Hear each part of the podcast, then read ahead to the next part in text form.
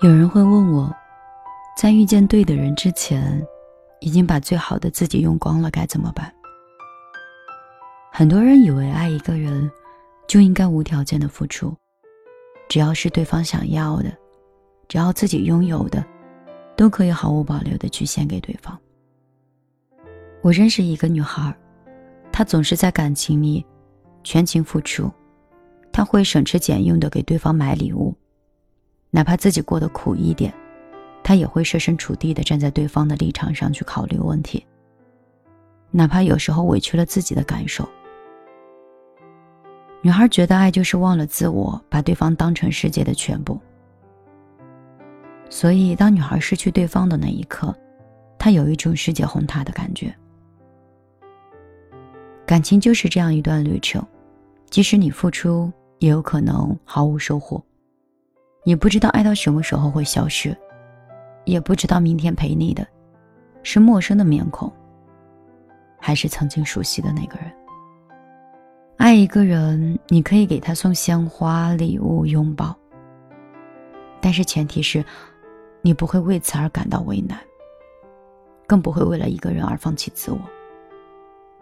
有一句话说：“终其一生。”能始终陪伴你身边的、知你悲欢的，不是旁人，而是自己。在他人爱到来之前，你首先要学会给自己足够多的爱。爱人之余，你依旧可以穿喜欢的衣服，看喜欢的电影，做一切让你感觉到快乐的事儿。你不必把别人当做自己的全世界，因为只有你自己。才是你自己的全世界。我们要学会有节制的爱别人。我们应该无条件的爱自己，也希望自己可以一生可爱，也一生被爱。我是米粒，这里是米粒的小夜曲。向你分享这个，是因为。我一直都是一个在感情世界里爱他人更多的人。对父母是，对爱人是。也许有一天，有了自己的家庭和孩子，可能对孩子也会是。所以，我觉得我应该反省一下。陪在你身边的人，其实不一定是旁人，可能终究就是我们自己。人虽说是群居动物，但是真正能够懂自己冷暖的，我们不应该奢求的是别人。期望有时候多了，人就会敏感和脆弱，因为我们不停的把安全感和猜忌放在另外一个人身上，而当对方一旦做不好，我们就会进入伤感、失落、悲伤。如果从一开始，你爱的就是自己，投资的也是自己，我想，你既不会忍心责怪自己，也会非常宠爱自己，自然也不会有那么多情绪。所以，学会爱自己的人，都是很成熟的人吧。我这两天情绪，就像是。就像是我们这里钱塘江的涨潮，翻江倒海的，浪花很高。我想到了十年前的离家出走，想到了父母和哥哥姐姐的样子，想到了无数的眼泪，想到过经济的贫瘠，想到过我自由自在的模样。而十年后，我终于拿到了我之前我一直跟自己说的：房子会有的，只在一个人名下，不是来源于别人的馈赠；车子会有的，你会买自己喜欢的车型，开着你喜欢的车去任何你想去的地方，跟你喜欢的人。你不需要再看特价的机票。你可以去自由支配自己的金钱。目前来看，除了我的工作比较忙，时间上有局限以外，其他的我都已实现。但是，我依然没有办法实现的是，在我的家庭里，我的父母总是永远吝啬给予我更多的爱。我很像是樊胜美和苏明玉的结合版。我不知道你对这两个人物够不够清晰。电视剧里面的都挺好，是我高中同学看到以后跟我说：“你知道苏明玉那个角色吗？太他妈像你了。你家人应该比他爸妈还作妖吧？”其实听着挺不爽的，因为那是我爸妈，虽然。你都知道，我也哈哈一笑，但总觉得还是挺心酸的。有的时候又觉得很像樊胜美，爸妈的软弱和爸妈北方的这种三观，压得你有点喘不过气。我昨天还在歇斯底里的问他：“一定要这样对我吗？一定要这样吗？”为什么一定要把他们吃剩的那些骨头逼着我去吃？只有我接受了他们吃剩的那些呕吐出来的脏东西，你觉得我赶紧吃他们吃剩的，抹干净的，也算是你们照顾过我，这样你就可以心安理得，然后把你们的余生交给我，由我来照顾。其实大可不必如此的。有的时候，我总是觉得，很多东西都是一块遮羞布，那种做法，只是会让自己看着舒服一点而已。对你完全没有尊重，没有理解。即便他知道委屈你了，他也会解释说：“怎么办呢？你是女孩子呀。”你厉害呀，你过得好呀，你哥他们不行。一千比一的比例，我哥出行两千万，我出行一千块。如果我家像以前一样富有的话，我哥继承一个亿，我可能只有一百万。而当家里一贫如洗的时候，就是你哥哥不行，你什么都好，所以你应该做很多女儿应该做的事。我真的很想嘲笑我的父母，甚至嘲笑我两个兄长。打心眼里我看不起你们，我可想告诉他们了。女儿怎么了？十年前的时候，就是这样的观点，逼着我立刻出来。十年后，我以为我远离他乡，从北方飘到南方，我就可以摆脱这样的家庭，摆脱这种我觉得的不公平，摆脱这种恶心的感觉。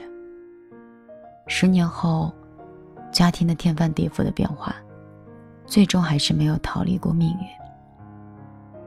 我甚至知道。我把爸妈接到杭州之后，将会接下来迎来的是什么样的生活？无论我做再多的努力，做再多的付出，可能都抵不过哥哥。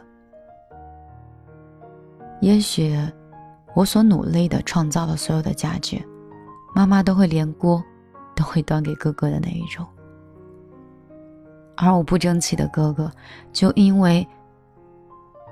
爸妈的这种溺爱，像是一个妈宝男一样，只做事情从来都不善后。有一次我在工作的交流当中，哥哥依然居高临下的告诉我你应该怎么做怎么做，并且告诉我他上亿的项目是怎么规划的。以前我小，他们讲什么我都听。可是就在两年前的时候，我对工作产生了很大的质疑。我跟他说：“团队有你那么好建立的吗？手里的核心有几个？新疆的大学生有那么好招吗？执行工作的时候加班到几点？项目合作谈下来的时候，对方的合约里面有没有加这几项？”我哥被我问得哑口无言。我跟他说：“你就不适合做生意。你虽然在很高端的圈子里。”可以接收到很多机会，也可以接收到很多信息。可是，你真的去完成这些的时候，那是非常考验一个人毅力的。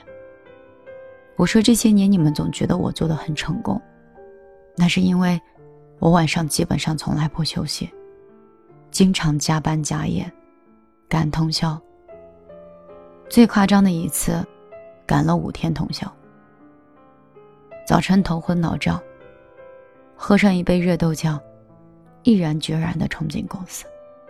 就是在这种状态里，公司还是会在面对风险的时候，只具备了一部分的抗风险能力，还是不够坚强，不够屹立不倒。你呢？打游戏、下军棋、聚会、吃饭、刷手机。那么多想法，是靠这些维系下去的吗？为什么这十年你的每一笔钱、每一个项目从来都没有成功过？是因为爸爸永远都会为你买单。只是爸爸现在老了，买不动了。我哥觉得我很傲慢。那是我们最后一通电话，我们再也没有通话过。偶尔的几次微信当中。有提及过借钱，我是分文都没有给过的。包括父母这边，我也很少会给大笔的钱，因为我知道，我爸是那种有一点钱都不会花到自己身上的人。那天父亲还在不停的跟我哥哥想办法，怎么样把自己手里仅有的钱，家里面仅剩的一点地一点房，全部都卖掉。目的是给哥哥创业，给他们还债，怕他们过得不好。我昨天晚上我知道妈妈旁边就是爸爸在听电话，我就说：“卖肾吧，你还有两颗肾，妈妈可以卖血，还可以继续供养他们。”我觉得我可能没有办法跟爸妈在一起相处了。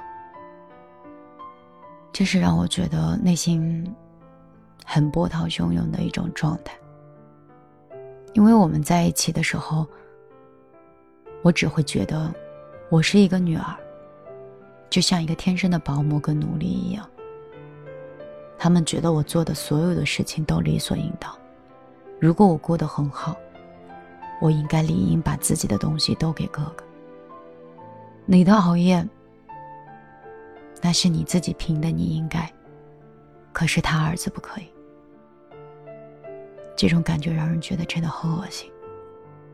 无论你多么孝敬，无论是你在杭州给他们安排的有多么的贴心，都毫无意义。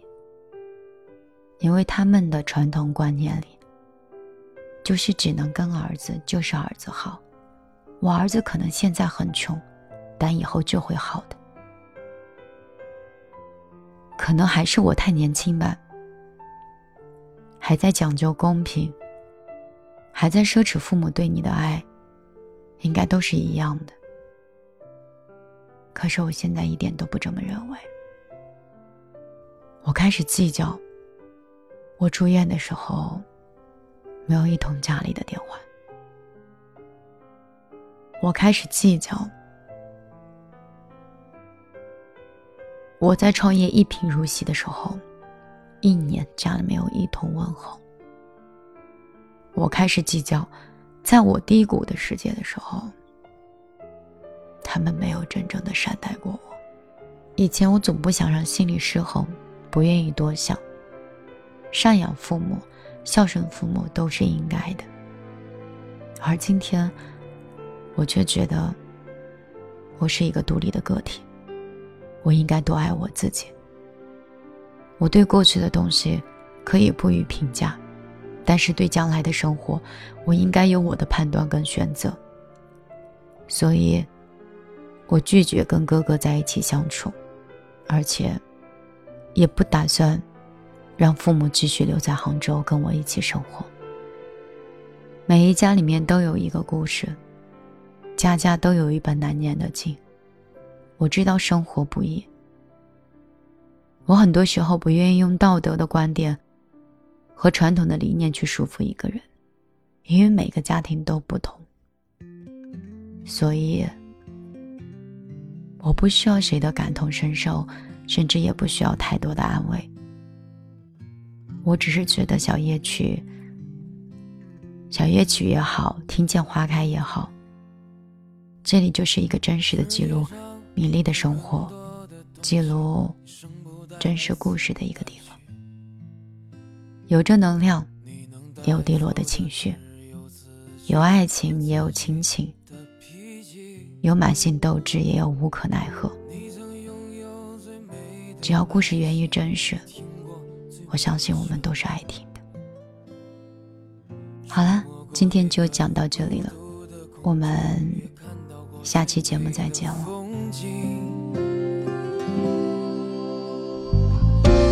我跌跌撞撞奔向你，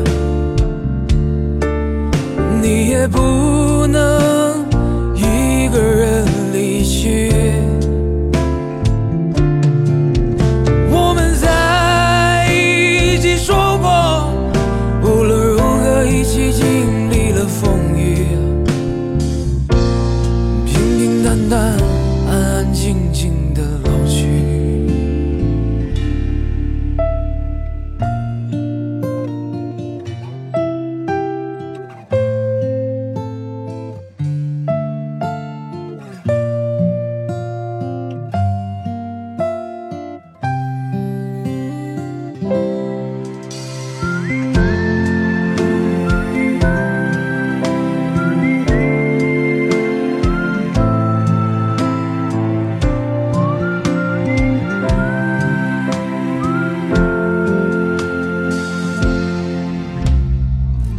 世界上有很多的东西，你生不带来，死不带去。你能带走的只有自己和自己的脾气。你曾拥有最美的爱情，你听过最美的旋律，触摸过一个人孤独的恐也看到过最美的风景。我跌跌撞撞奔